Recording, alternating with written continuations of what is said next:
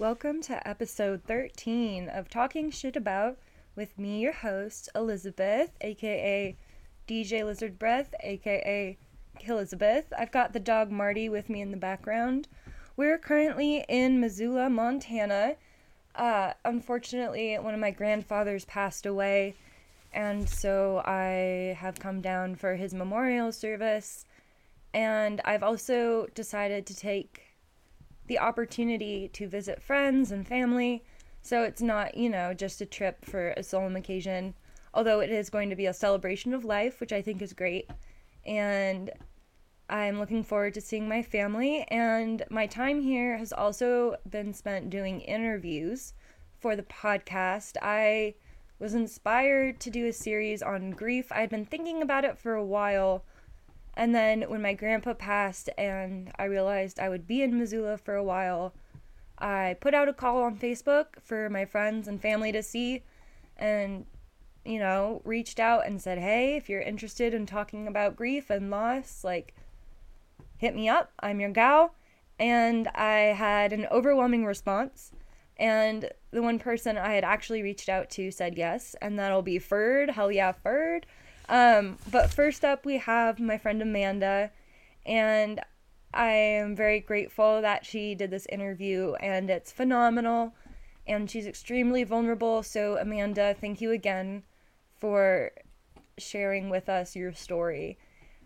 I wanted to let you know that we will be talking about suicide and emotional and physical abuse. So, if that's going to be a little too much for you this episode, then maybe skip this one. Um, but it is it is good, and you know there's not that much detail, but I just want you to be aware. Uh, Marty also barks at about six minutes in. It's very loud, so heads up for that. There's also some background noise with the AC because it was hot as fuck. Um, but that shuts off about seven minutes in, so don't stress. Just hold on, and it'll be worth it. So, with oh, actually, one more thing before you listen to this episode, pause it, go to the show notes, and click the links to go look at Amanda's art because you, I think you'll get a lot more from it this episode if you see the artwork visually, not just her descriptions. Um, plus, you should just check out her art anyways. Uh, you can do that at amandabar.com or on Instagram at amandambar. And again, I'll have links to those in the show notes. So, without further ado, let's talk some shit.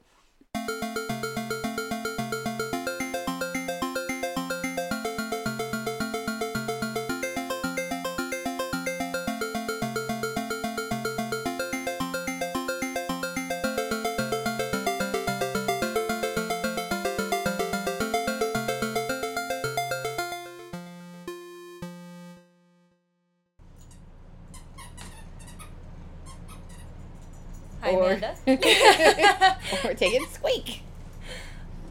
That's fine. Um, I am here today in my first in-person interview for the podcast with my friend Amanda Barr. Are you cool with using your last name? Yeah. Cool.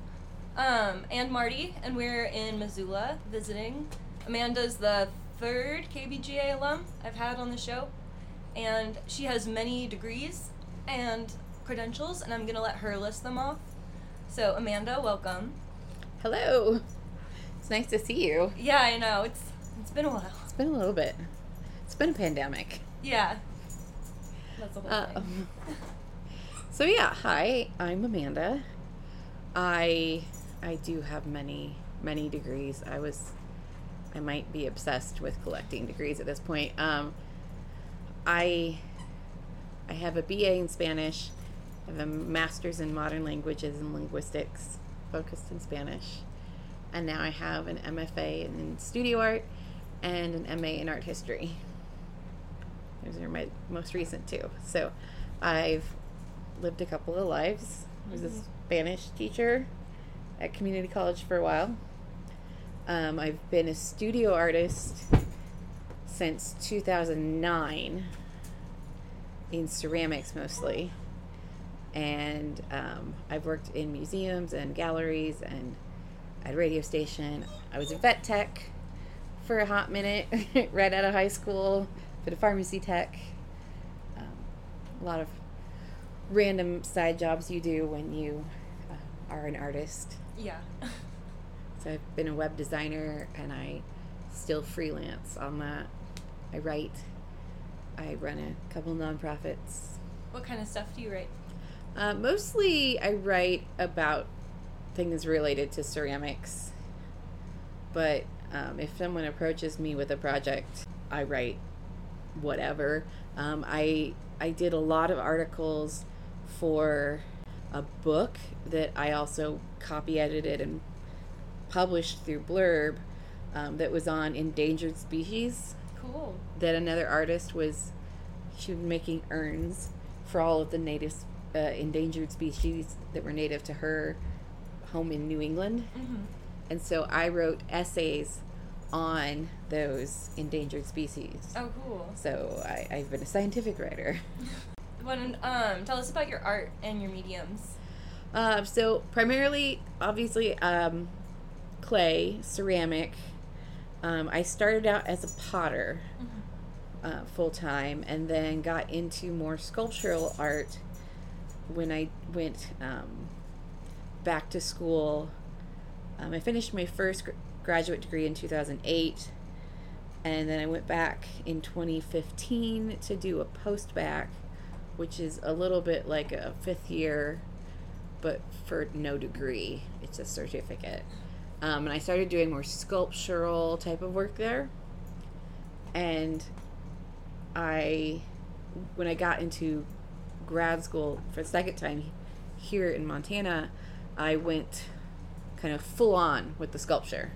And even kind of my pottery had a lot of surface design, and a lot of that was from my emotions. Like, I had a, whole series that was just um, cloudy gray skies, storms.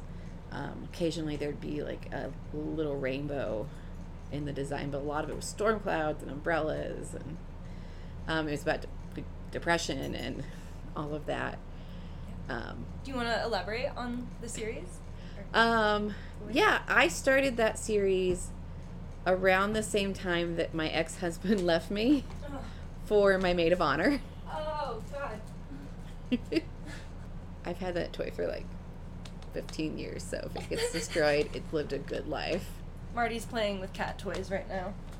She's having a great time. what? What do you want? So those were mostly like we're talking mugs and bowls and vases um, with this pattern. Like I would, you know, do a gray, kind of almost watercolor-ish, just loops and cloud-looking things, and then I would I printed on clay with like an, an underglaze color, and I would print these. You, Marty wants to be in on the interview. Marty. You wait your turn. Marty's like, it's very sad. It was very. It was a very sad time. Um, I would print these um, kind of deco clouds in different shapes and colors, and then I had a, a sewing tool that I would dip into the ink, Mm-hmm. and it would create these kind of linear rain patterns. Mm-hmm. and that was like my major design for probably a decade when I was just making pottery to sell. That's cool. Um, and some people were like, "Oh, these are so, it's such a cute design. It's so beautiful," and I would just smile and be like, "This is my abject depression." What were you thinking? This is kind of a weird, vague question, but like, what was your process like creating those like emotionally for you? Like, did you find it was like therapeutic or Yeah. it, like hard to do? Um, well, it was, you know, some some of the things that I would make, I would make them simply because they would sell. So at the time, like vintage looking owls and foxes were really big. Mm-hmm. Um, this is around 2012, Yeah, that sounds 2013. about right. and those pieces I would I would make in like bright colors like oranges and that mustard yellow that was Mhm. really huge um, and I would print and those wouldn't have a lot of intricacy in the decoration it would just be like pops of color and like the animal. And they were still popular. They still sold a lot. Um, but those were the ones where I would just sit at my work table and just sort of make them. Uh-huh. But when I did anything with my kind of Cloudy Skies series, they got so much extra attention and so much extra detail because like I was painting my feelings essentially. Um, and when I went and started to go into sculpture, I leaned way more into that. Um, and I started to make the first sculptures I did were actually still pots. They were larger pots. They were like big punch bowls and stuff. But um, I made them in a way, and I would kind of poke holes in them and stuff, so that when they fired, they would like get these huge cracks and they would fall over, um, and they would just get complete. They were porcelain. They were this really like perfectly like thrown like the the artistry was all there and then i like they would purposefully be destroyed. That's really cool. um and people were like that, that's just exquisitely beautiful. And i'm like yeah it looks nice on the outside but it's complete like it's destroyed from its function. Like it's torn apart. And you know i can put on a smile like a normal you know normal person um but like inside i am pretty broken Yeah. I've been through a lot. Um, so that's when I started really being much more like directly representational in my work. And that's continued. Well, that was my my actual my thesis. My MFA thesis was called Lost in Translation, um, and it was text in neon. I learned to pen neon for my thesis. yeah, those are so cool. and they're like up here in my house Yeah, and they're Um, gorgeous. and each one is a different word in a different language and it's just one single word so what's this one over here? This yellow one. the yellow one is beschämt which is german for ashamed and that's just the neon over there but it was surrounded by a frame of ceramic pieces that were actual flowers that i collected and thistles and a bunch of stuff that i dipped in clay and fired out that were like sharp objects. And they because flowers are so delicate like you can dip them in clay and fire it but once the flower falls out or burns out you're left with this really thin kind of shell of the mm-hmm. object. So it's really fragile and so it was just crumbling. And there was really the point is like this framing framework for the word was just um, barely holding together.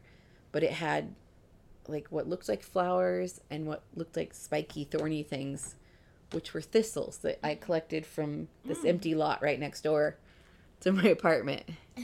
And my hands got torn up so bad making that work. And that piece was actually made about um, my mother. Um, and right before the pandemic i'd gone home to visit my family. And it's, it's very hard for me to go home and i don't really talk to my family a lot. Um, i had a lot of trauma growing up childhood trauma abandonment issues like you name it. Um, and i didn't make a chicken dinner one night that i was home mm-hmm. and when my mom got home she was super mad at screaming at me and then yelled like she got up on the couch and was jumping like Tom Cruise. But she was like jumping up and down yelling, "I'm ashamed to have raised you as a daughter." oh my god. And my dad is sitting in his recliner reading a newspaper.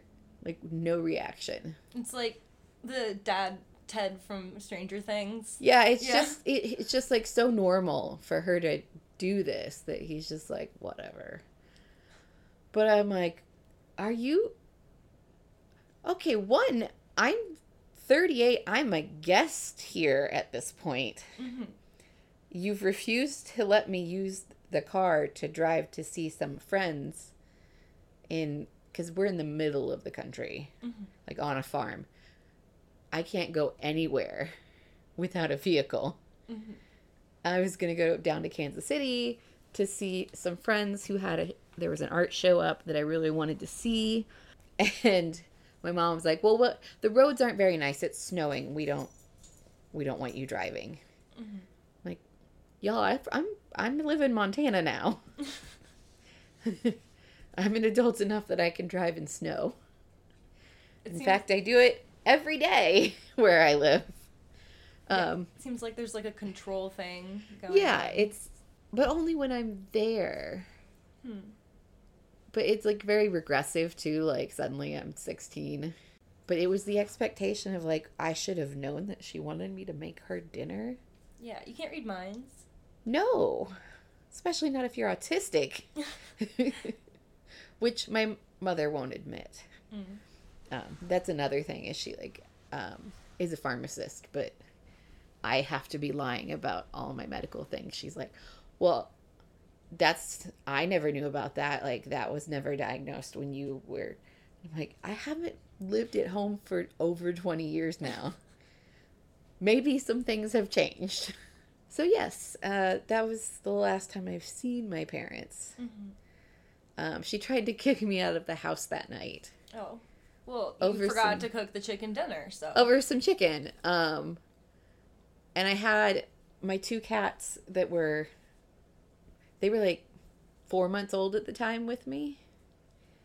And she was like, No, you're going to go to the airport and you're just going to wait there until your flight in a day and a half. like, no, I'm not going to. Like, I could do that if it were just me, but I have two small creatures Yeah, counting on me. yeah. So no. and so that I went to bed and she stormed up into my room at 7 a.m. Screamed at me again. Slammed the door and she did that four or five times. Oh my god. And I'm just just like, okay, look. I've already decided I'm done. You don't have to keep reiterating it. Mhm. Because I'm ashamed to have raised you as a daughter. Is a lot. And it was actually the first um, piece that I thought of for this for that exhibit. Because it was just like I couldn't get it out of my head. Yeah, that's a lot to deal with. Yeah. And not the first like big moment of my mother saying something that's just like shoving a knife in you. It's like I said, my ex husband left me for my maid of honor, and my parents came up to help me move out of my townhouse um, that we had. And my mom was upset at like things that we owned. I was like, well, I'm just None putting business. I'm putting this this stuff is all in a box and you're taking it out of a box and criticizing it. And I kept being like, stop, you're not helping. That's done. And I don't need the commentary. Mhm. Like, why do you own this? Why do you own that? And so she blew up and she's like, Well, if you're this much of a bitch, no wonder he left you. Oh my god. What did that feel like at the time when she said that? I mean, I'd been out of the ICU for probably only three or four weeks at the time from a suicide attempt. Mm-hmm. When he had told me that, like, he had to cheat because I was a bad wife and wasn't able to give him what he needed because I'd just broken my back. And that he didn't deserve a disabled wife What an asshole. because he was going to be an aerospace engineer. He deserved better. And also, like, only losers do art. Everyone knows that if you can't hack anything else in college, you go to art school. And I'm like, uh, but I, I, I'm doing art on the side and I'm being successful with it. Like, I'm in galleries and I didn't go to art school. I have a master's in modern languages. He's like, you, you could never do aerospace engineering. And I'm like, sure, I could. I just chose not to because it seems boring. And I, I can do math fine, though. Like, you're just a dick. Yeah, he sounds like an asshole. Oh, yeah. Yeah. Yeah. Yeah. Turns out, total ass. When he told me he didn't deserve a disabled wife, it mm-hmm. was really funny because he has Tourette's. So, um, it's it's mostly this head tic where he looks like a bobblehead. Mm-hmm. So, and this doesn't translate well on a podcast, but his head was twitching Yeah. the whole time. He said, I don't deserve a disabled wife. And I just am like, I'm sorry, can you see yourself? How ridiculous. Such a disconnect. yeah, huge disconnect. Huge. How old were you guys when you got married? 24. Okay. Do not, do not advise. Also, we only got married. we only got married because at the time we were just living together. At the time, my mother kept calling and telling me I was the reason that she was going to hell because she'd raised a whore for a daughter. Jesus. So I don't know. Maybe I should have figured it out sooner that if I just didn't talk to her, things would be better. But I don't know. yeah. That's. It's difficult. Also, sorry. okay. Um, it's difficult also because as a disabled person, like I've had epilepsy my whole life, and until the, and this was later uh, until the Affordable Care Act could not get insurance. So the only way I could like get around that loophole was have my parents pay for the same insurance I've had my whole life, what I was on since I was a kid. Um, so they were paying for my health insurance and asking me like when are you going to be an adult and have your own health insurance? I'm like when i don't know. It doesn't really work in a way that works for me. I mean i know that you think that there are certain parameters around adulthood but there are also kind of some exceptions to who that works for Yeah, and it's like the world is not the same as when you were like, or they were your age. You know what I mean? Yeah. Like this, it's totally different. Like yeah you can't have standards for your children that are the same as your childhood because it's not going to be the same. And like being even being an adult beyond childhood, like it's Well, it's not the same. you can't have the same standards for both your children when you treat them differently. Like they paid for my brother's college. Huh. They took out loans for him. What did he go to school for? Uh, history. Yes. Yeah, okay. Yeah, and I I was always told like no, you're going to have to pay your I so I worked like 40 hours a week through high school, 90 hours in the summer, and worked 40 to 50 hours a week all through college. My brother didn't work ever. Is he older or younger? Younger. Okay. And he now has like a wife and a kid and they own a house and all these things and i'm like do you maybe see why these two situations might be different maybe he had a little easier start Mm-hmm. It's amazing what some like positive reinforcement can do and like a little stability, which it sounds like there was not for you. not really no Yeah. so and also like i did end up in a lot of abusive relationships which you know when it's all you know when my entire relationship with my really my mother because my dad's a very quiet person so but it's just like criticism criticism criticism. And i got to watch my brother who was not as good at school as me be like you got a c in math? You get a party or a cake or we're giving you money. Hmm. And i was like i got an a minus. You're you're grounded. You're punished. Because we know you can do better. I'm like excuse me but i did get all a's. I'm on the honor roll. Yeah i got one slightly lower grade but i'm also working a full-time job. I'm in quiz bowl. I'm i'm in the school play. I am in band in marching band and choir. and he doesn't have any extracurriculars. The extracurriculars are like key on resumes and shit. yeah.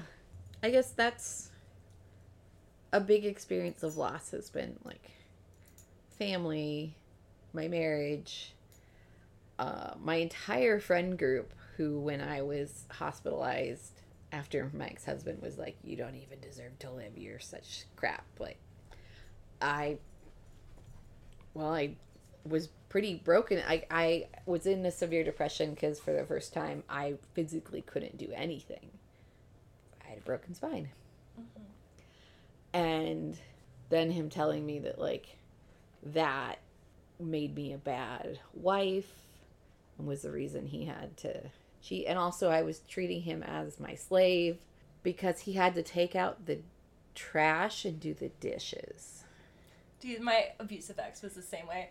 And whenever I say my ex, I'm always referring to this one person. Like everyone else, I'm like, oh, my friend, or like this kid I dated in high school. Oh yeah, I have like col- I have college yeah. boyfriend, my ex husband, and my ex. The ex. My ex, the reason that I moved from Iowa to Seattle because he was stalking me. and I couldn't do anything safe. Yeah, that guy. That guy who my name's Amanda Barr. A little while after I moved to Seattle, he married a woman named Amanda Marr who could be my sister and she didn't see any any any difficulty with that like any red flags and i'm like all right Huh. you crazy but and i mean i've been in the psych ward but you crazy Yeah, different breed of crazy. that is whew, okay Stop. that's not my circus anymore Yeah, not your problem. don't care but holy shit one letter off of my name Yeah, that is so bizarre. And many people pointed it out to her. Like, Mm-hmm. she's like, but he has Jesus now. Oh. They go to church together. oh, good. I'm like, yeah, he's not a manipulator at all and would never do that. Was religion a thing in your household ever? uh, yeah, I was raised uh, in the Methodist church, but my mom's family was Quaker, Huh. which is so weird because I would not have guessed that one. No, um, I would always be like threatened with, you're gonna have to tell your grandmother about this, and she's gonna be so embarrassed. And my, over time, I find out that my mother's parents are like some of the OG hippies.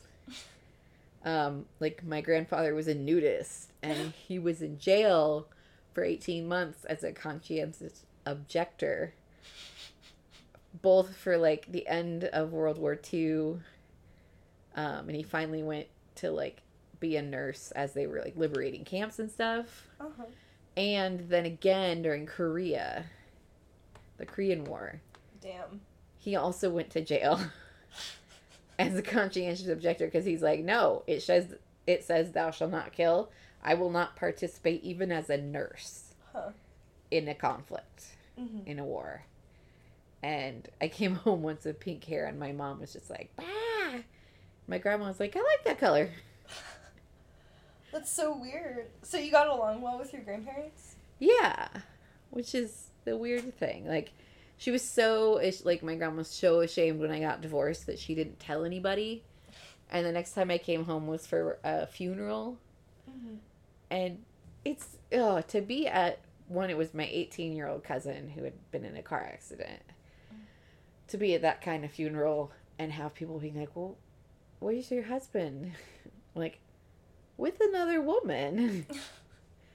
We're divorced. And they're like, well, your mom didn't say anything. Yeah, super awkward.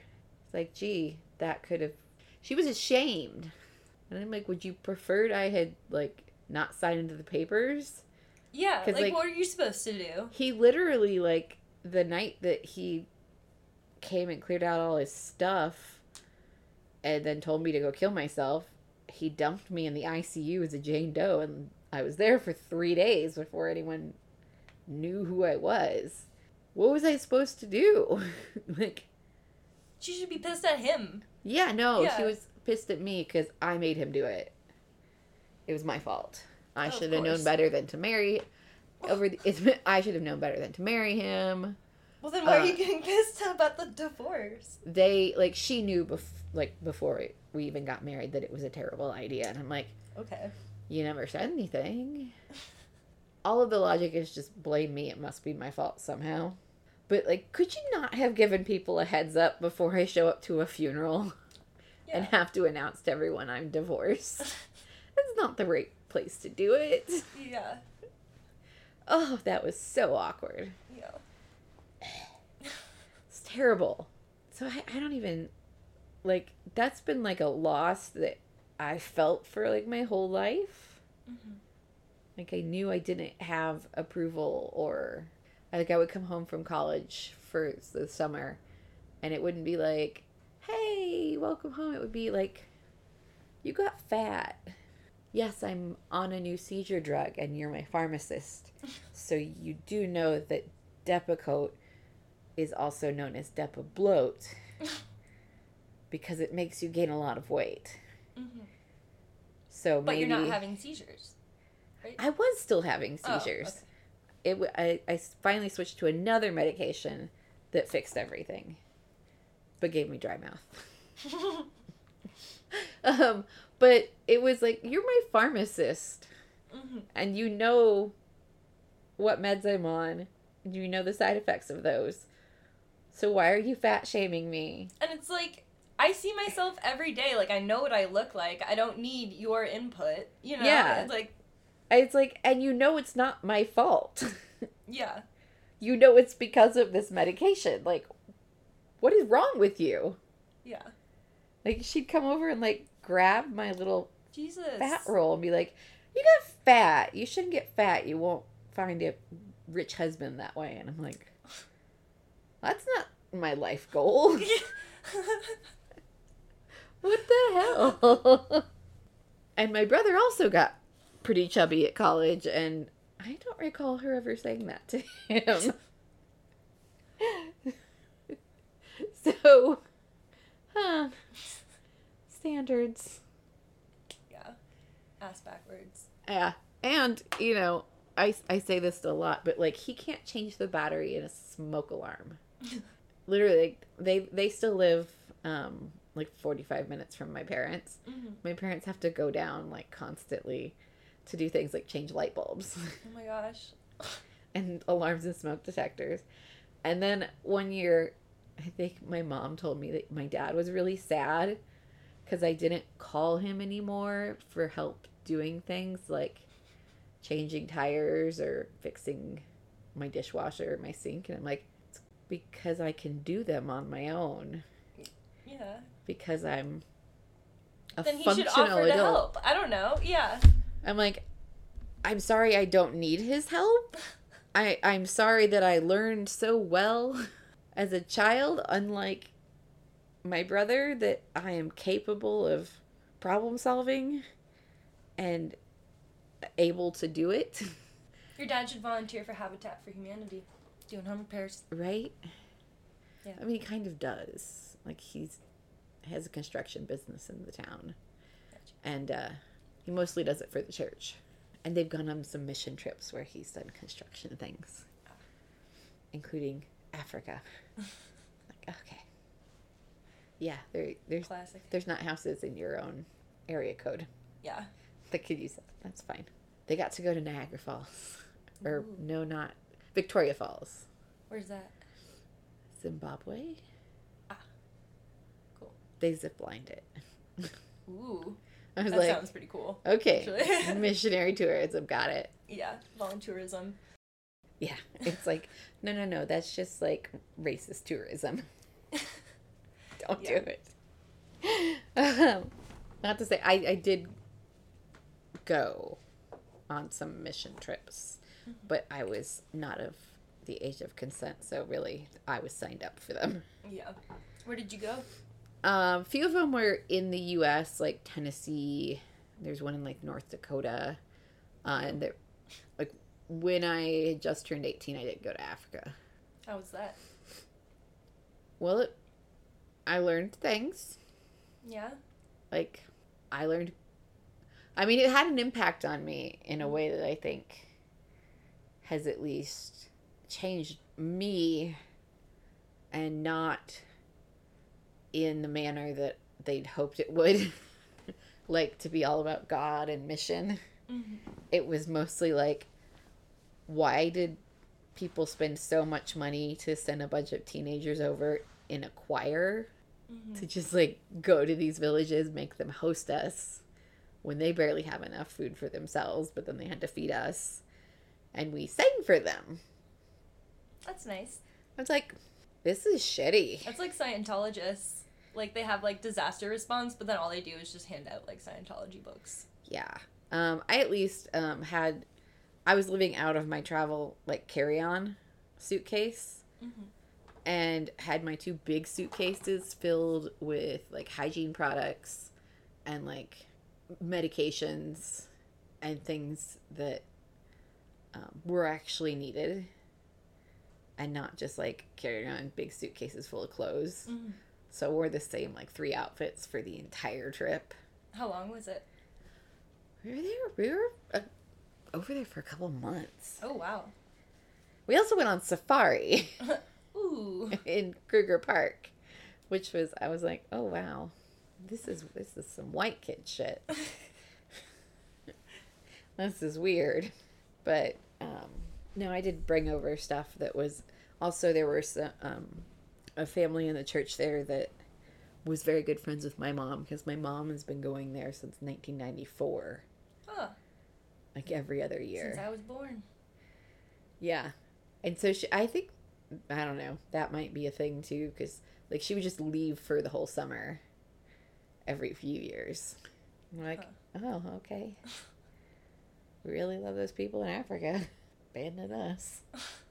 Whatever. Was there ever a point where you like realized or like have you been able to come to terms with like that's not what a healthy household is or did you always kind of feel something was wrong?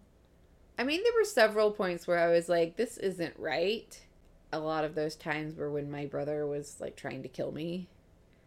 He had what wasn't diagnosed back then, but it's called intermittent explosive disorder. Oh. I don't I've never heard of that, but I don't like the sound. Uh, it usually happens with young males and is a puberty thing, but like I probably had 30 concussions before I was 18 because he would throw like rocks at my head. He would hit me with baseball bats. Jesus. There was a couple of in- incidents with butcher knives. I I learned how to uh, fight for my life when I was young because he like would just uh, my I'm getting my septum fixed finally in a couple of months because he hit me in the face so like I'd be you know using the computer or something and he decided he wanted to use it so he'd come over and just slug me in the face. And so my nose has been like permanently broken for 20 some years and i i get allergies really bad and then i get infections because nothing can drain mm-hmm. because my nose is broken so i'm finally getting that fixed actually here i'm getting a, a little surgery Yay. to fix it. But like it was just a thing. Like my brother would routinely try to kill me in unexpected ways.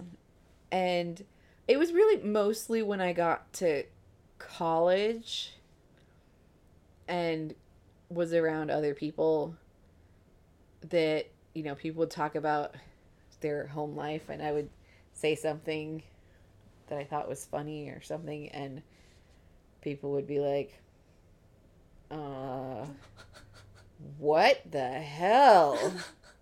Like, that is, that is abuse. that is not normal. And their reactions would make me go, huh, huh. But I knew a little bit when I, I was in like seventh grade. I had a friend whose uh, house I would go over to, Mhm. and the dynamic there was so different. I was smart enough to know that, like, mm, yeah. And I was smart enough to know not to bring other kids over to my house Mhm. because my mom would have a fit or my my brother would have a fit. Because my mom would just go off. It's like she didn't care if there were people, like guests over. She would just like, oh, my dad wasn't helping with dinner or something that she just expected him to do, didn't ask. Mhm. Um, and like suddenly a pan of spaghetti just went flying against the wall and they're screaming and slamming doors and I whatever friend I had over, I'd be like, You can go home now. Sorry. It's so rough. So they just like stopped having people over. Just kind of stopped having friends. It's like it's, it's the, like it's embarrassing, and it's not safe. So I did figure out how I could climb out of my bedroom window Mhm. and just like run off. Thought about running away a lot, but again, middle of the country. Where do you go? Like, there's nothing. this was Uh, in Iowa, right? This was my parents live in Missouri, but it's just it's just south of Iowa, so they're really close. Yeah, nothing out there. Nothing out there. The rest of my family is pretty much as dysfunctional. I mean, I never knew like if I looked at someone wrong because I was also very just like that's not fair. That's not like that's child abuse or if, like if I said anything that was like why do I have to help cook and clean and do everyone's laundry and he gets to play video games. Mm-hmm. And they'd be like don't ask questions. Or like i'd get smacked or like picked up by the hair and thrown against a wall like it's like oh yeah that's not normal. But i know it now. Mm-hmm. And i know other people who had similar homes and i it took me a long time to disconnect from them because i just needed the financial support but I also realized it came with a lot of strings and a lot of guilt, so much guilt. And that it was healthier when I just, you know, limited communication and limited contact. And I was just happier because I didn't have to worry about like making up some lie for why I couldn't visit or like when the first year of COVID was over and like we'd had like the holidays and people were really upset about not being able to see their family i was like this is the best thing that has happened in my life because i didn't have to make up lies or excuses about why i couldn't come home for christmas mm-hmm. or wasn't going to travel and wasn't going to let anyone travel to see me because no one could Yeah. this was fantastic and i'm like that was the most joyful part like it was joyful part of covid and i realized like that's that's messed up Everything's fucked right now. Whatever. Whatever gets you through it. it's like okay I, i've got to say covid had a plus side yeah. didn't have to see my family because even like the last time i saw them i'd asked like i didn't want to interact with my brother because if the last time i'd seen him and some stuff went know. down He and- seems pretty level-headed and chill. Yeah, he's not. Yeah. but um, it's been worse since they had a kid oh no. because his wife is also like very neurotic, very OCD, and very. She's a project manager, so she's very controlling in a lot of ways, and just having a kid amp that up to a million, and I just can't. I can't. And I, I'd asked, like, I was like, I have one boundary. Don't try to force it. And of course, I come down for lunch one day, and my brother and sister in law are there, and I'm like, boundaries exist for a reason. Yeah. I asked this one thing. I asked one thing. So, yeah. It's, uh, it's a process too. Like, it was Father's Day the other day, and I was sad, but it wasn't sad because I wasn't talking to my dad. It was sad because other people seem to have such good relationships with their families. And I'm like, I wonder what that must feel like. I, I have no idea. I just got chills. Not just because of the AC, but yeah. Yeah, like I just I don't have that kind of comprehension. Like I don't know what that would be like. And I'm sad for myself because I don't experience that. I mean, like sure we had good times. I have some good memories, but doesn't over it doesn't like cancel out all the trauma.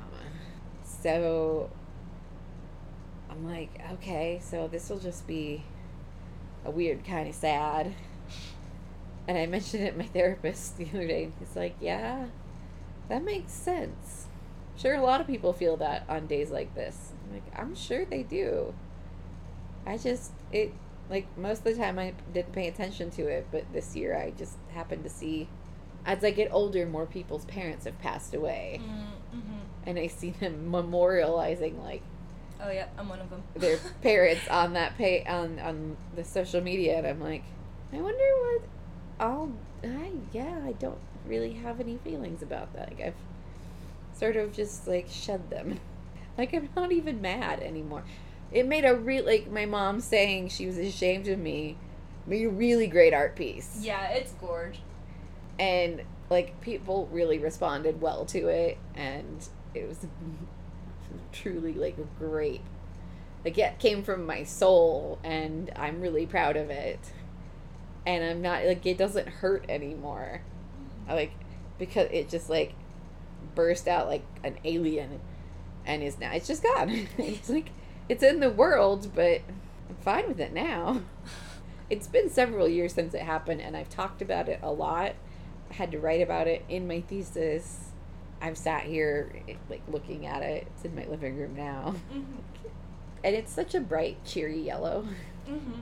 like you know Yeah, I think- I'll link pictures in the show notes so people can see. I think that's part of why I have been so attached to art and have like pushed so much into this sculpture um, because it's it's so much I mean making those little cloud cups and, and mugs and vases was nice but they didn't have the impact on the viewer the way that the sculptural work does. Um, and that is so it's cathartic for me and it's cathartic for other people. And that's been like super like that's my therapy. I mean i still go to therapy but seeing the way that art has connected with people has been kind of the biggest way that i've like self self healed or you know self therapized because and, and it's oh such a there's a lot of uh, process that goes into it. So like you also you live with it in your studio for a long time.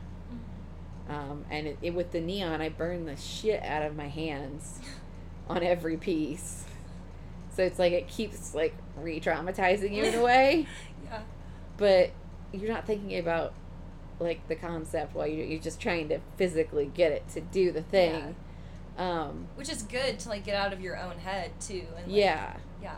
because you know that you conceptualize the, the the idea the piece like I, I draw it out and then i just do the labor of making it which is like very little thinking just like making it actually come to fruition and by that point like i've lived with it so long like in my studio in my head in my drawings and my writings that it's like it's it's been so over processed that it has no meaning which is a really a great way to That sounds very therapeutic. yeah Yeah. and i don't know like not everyone can be fortunate enough to like have that the kind of well time and energy and talent i guess to be that kind of artist mm-hmm.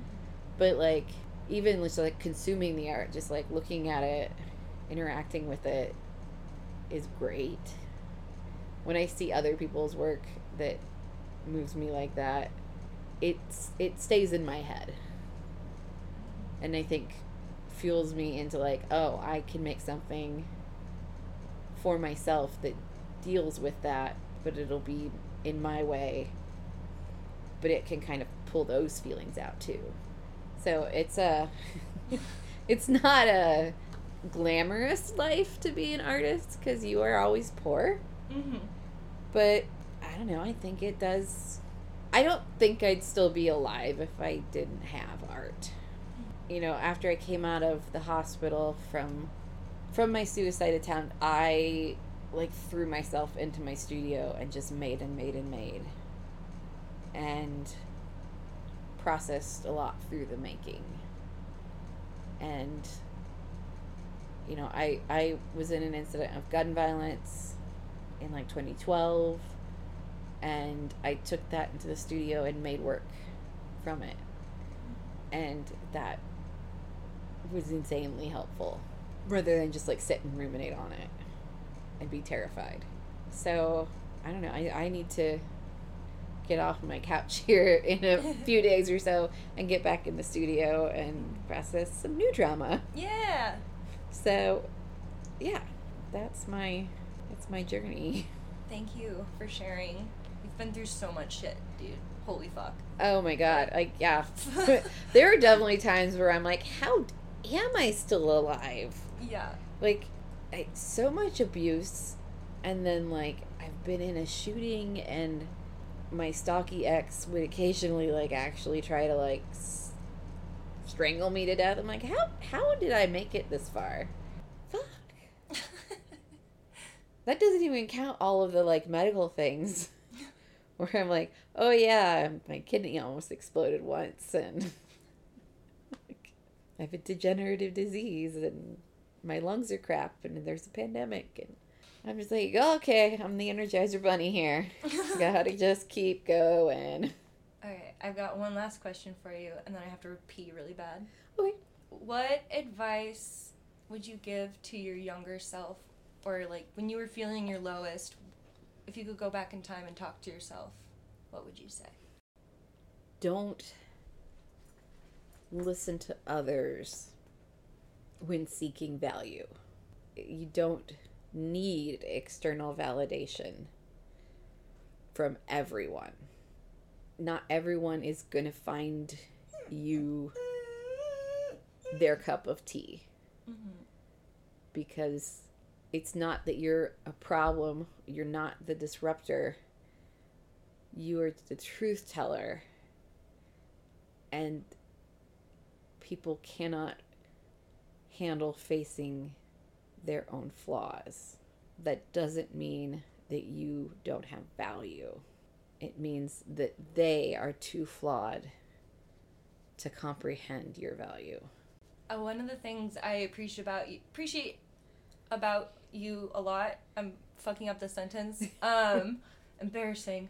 Is yeah, your honesty and your willingness to like speak up. I don't know. It's something I admire in you a lot. And I know you said you don't need external validation, but I'm giving it to you. You're an amazing artist. You're awesome, and I'm truly honored to consider you a friend. Yeah, thank you. Uh, yeah, it's, it's finding people who do see that value because a lot of people are going to run away from someone who tells the truth uh, because it scares them. It makes them face their own insecurities and their own desire to just be safe and maintain like how things are because it is safe not everyone is gonna get why someone would want to disrupt that. Yeah. And they are going to hate you for it. But they really hate themselves. Um, they just project it onto you. But like there are people who are going to appreciate your fire. Mm-hmm. like your absolute like no shits given need for honesty and transparency and and I just literally like I can't not say something. Mm-hmm. It just like an inherent inability to stay silent. Uh, but there are people out there who will see that as a good thing. Mm-hmm. Find those people and raise hell. Yeah. Whoop whoop. because like if you know you look you can make change like my high school mascot is no longer it's still a little racist i mean the word is racist but um the iconography is not Mm-hmm.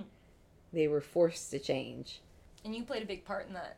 I i was the loudest and like the early i made myself into the bad guy Mhm. so that they would hate me and then because you know white people caused the problem in the first place it should be a white person's job to fix it Mm-hmm.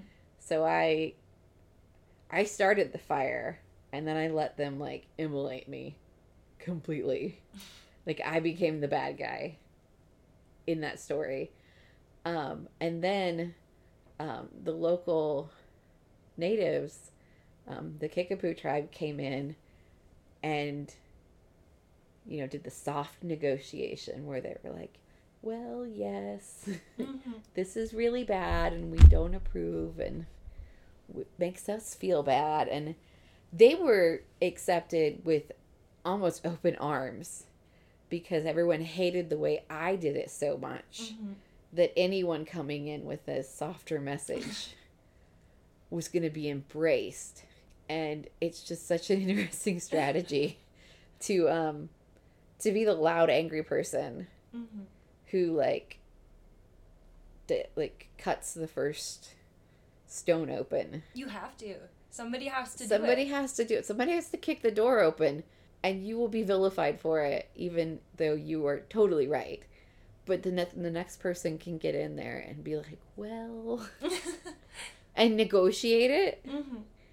and then then the change happens. But you know, going in that door first, you're probably going to get shot. like I mean, I I had death threats and I they one in person was like, "We should make the new mascot her head on a stick." Oh, that's very grown up. Yeah. Like what the fuck? Like I mean, they actually someone has a hit out on me. Like if I come back, they they're willing to pay like five thousand dollars for my head I don't. I can't. over a high school A mascot. high school mascot. That is so fucked. It is, but I mean, I would rather have the target be me, the white girl, Mm-hmm. than any one of the indigenous people who who deal with like constant racism all the time. Mm-hmm. I could take that hit. I the death threats were quite a bit. Yeah. um, it was It's fucking extreme. it was Jesus Christ. pretty traumatic at the time, but Yeah. it got done, Mhm. which was amazing. You can go pee now if you need. Okay, yes, we're concluding interview, so I can pee. Amanda, I appreciate you being so open and vulnerable, and I appreciate you. I appreciate you. Thanks. That's a wrap for episode 13 of Talking Shit About, and our first episode on our grief series.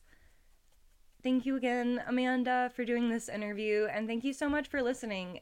It's a year of talking shit about, and I have been emotionally overwhelmed in the best way with the response and the listens. So thank you, and especially thank you if you've gotten the opportunity to give it a rating or subscribe.